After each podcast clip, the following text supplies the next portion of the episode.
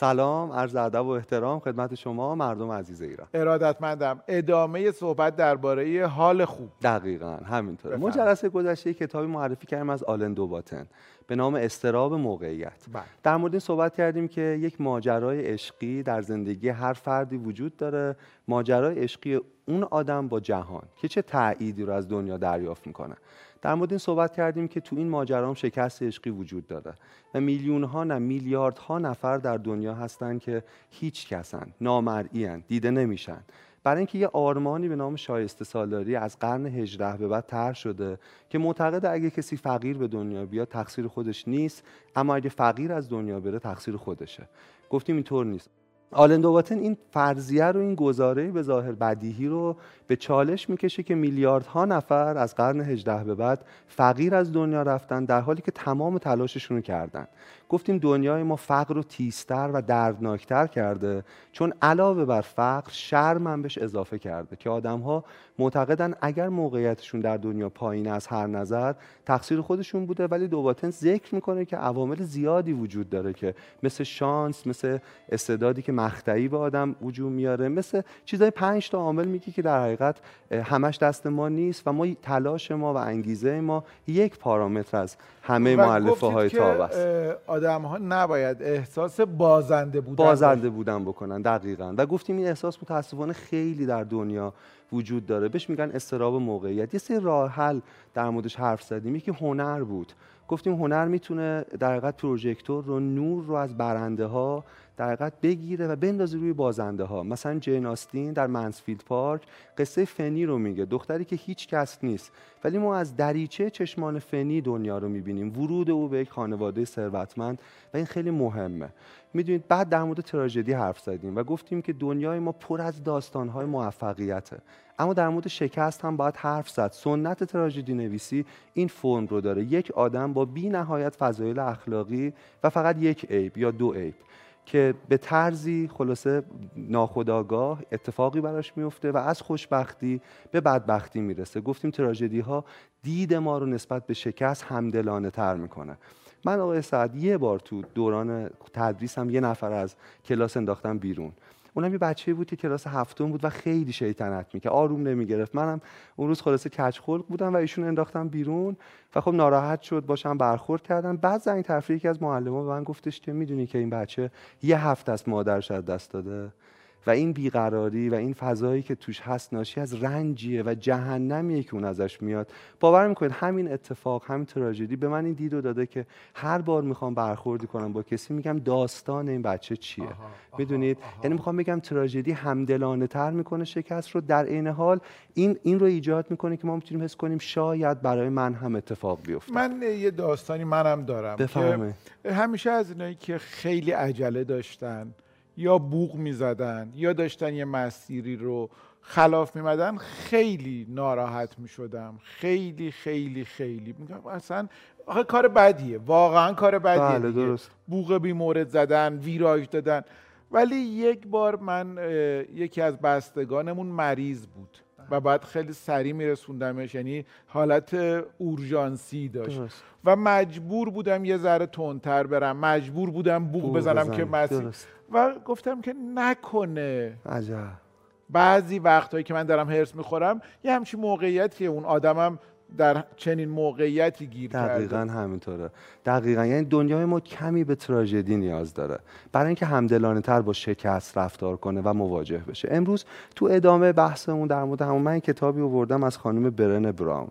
به نام شجاعت در برهود. در مورد این می‌خوایم صحبت شجاعت در برهود جستجوی تعلق واقعی و شجاعت دستیابی به خود اتکایی. آره. ترجمه سید فرزانه حسینی. همینطور. خانم برن براون الان سالهاست. شاید 20 ساله در مورد موهبت کامل نبودن داره فکر می‌کنه. موهبت کامل, کامل نبودن. یعنی کامل نبودن یه موهبت. یه موهبته. و در مورد این داره صحبت می‌کنه و در برای اینکه ببین دنیای ما مدرن نیست. آقای صحت اتفاقات مختلفی درش افتاده. خب به ما رفاه داده دستاوردهای مهمی داده.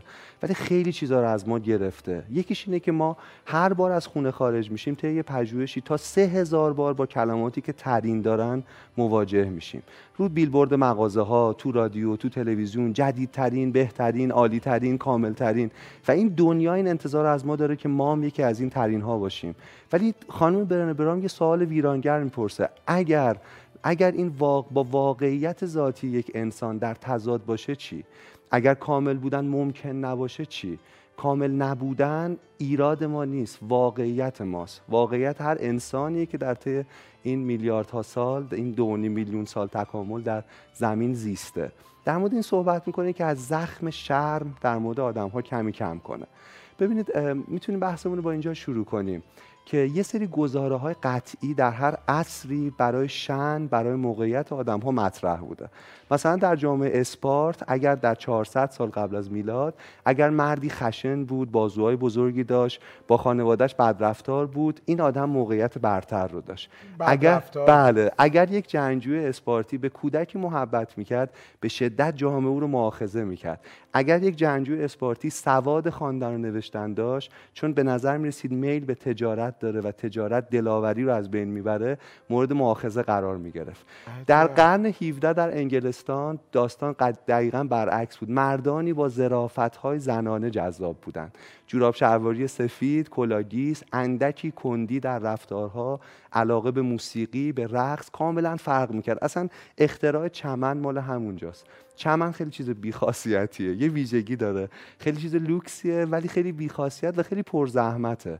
اگر یه لردی در جلوی حیات قصرش چمن داشت نشون می‌داد که خب دنبال محصول نیست یعنی بیحاصلیش نوعی فضیلت بود و کلی هم خلاصه خدمتکار داره که از این چمن نگهداری کنن. اگر ما هنوز چمن رو به عنوان چیزی زیبا و لوکس تلقی می‌کنیم بازمانده همون گزاره های قرن 17 در انگلستان خب قشنگه واقعا. قشنگه ولی خب می‌دونید ولی انقدر آیا معادل فضیلت آدم ها می‌تونه محسوب شه؟ چمن مخصوصا در جامعه آمریکا چمن روبروی خانه یک صنعت چند میلیارد دلاریه و یک زحمت چند ساعته در هفته است. خب چرا؟ میشه پرسید چرا؟ من می‌خوام بگم ما با تخیل آقای صحت می‌تونیم فراتر از این گزاره های به ظاهر بدیهی بیستیم. بتونیم یه جوری دیگه تخیل کنیم و بپرسیم الزامات موقعیت برتر امروز چیه و چقدر منطقیه و چقدر درسته؟ تا سال 1960 در برزیل اگر کسی در کار خانه به همسرش کمک می‌کرد یا خیلی حرف می‌زد یا مردی مورد شماتت شدید جامعهش بود. اگر من و شما تو اون جامعه زندگی می‌کردیم احتمالا در تنهایی از دنیا می‌رفتیم. ولی ببینید گزاره ها منظورم این که گزاره ها قطعی نیستن. تمام زیاد حرف می‌زنیم و, و خیلی زیاد ظرف میشوریم. من گاهی در حین ظرف شستن حرف می‌زنم. دیگه اونجاست که اون جامعه حتما متبر منو میکشت. ولی می‌خوام بگم که چقدر این گزاره ها قطعی میشه این گزاره ها رو به چالش کشید. ببین مدرنیسم خیلی اتفاقای خوب برای بشر داشته ولی چند تا ایراد بعد توش وجود داشته. یکیش کمالگراییه.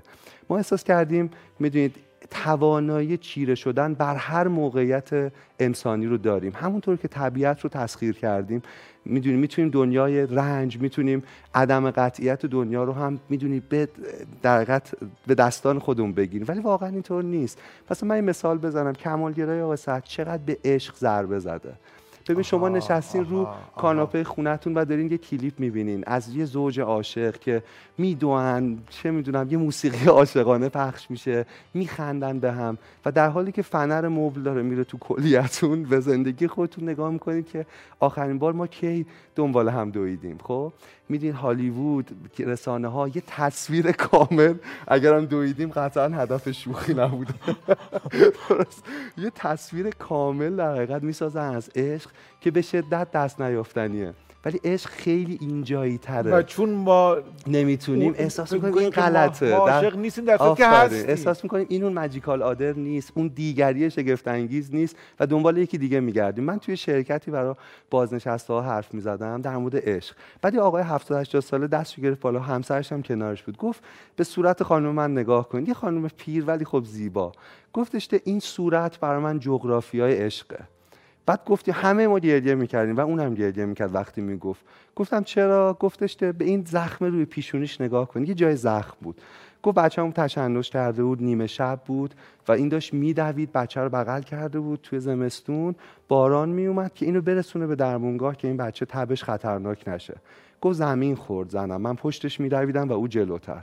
خب عکس العمل طبیعی اینه که دستاشو بگیره و می‌دونید ولی بچه رو نگه داشت و با سر خورد به گوشه جدول. تمام صورتش پر از خون شد چکافته شد. خونا رو زد کنار و دوباره شروع کرد دویدن. گفت این خط هر بار من می‌بینم یادم میاره که چقدر عاشقمه و چقدر عاشقشم. گفت می‌دونی موهاش کی سفید شد. تو سی سالگی وقتی ما صبح بر خونه چک داشتیم و هیچ کس به ما کمک نمی‌کرد. ما نشستیم و اون شب بود از استرس از استراب بخش زیادی از موهاش سفید شد. ببینید عشق چقدر می‌تونه اینجایی باشه. عشق شربت آبلیمو تو یخچال. عشق مردیه که امروز می‌تونه با اتوبوس بر می‌تونه با تاکسی برگرده ولی با اتوبوس برمیگرده که پولی رو برای بچه‌هاش پس انداز کنه. ولی تعریف های کمالگرایانه و فانتزی از عشق بیشترین آسیب رو به عشق زده. بقیه موارد درباره اینکه مدرنیسم چه چیزایی رو از ما گرفته رو لطفا بذارید برای برنامه بعدی. باشه حتما با تمام وجود در خدمت خیلی خیلی متشکرم.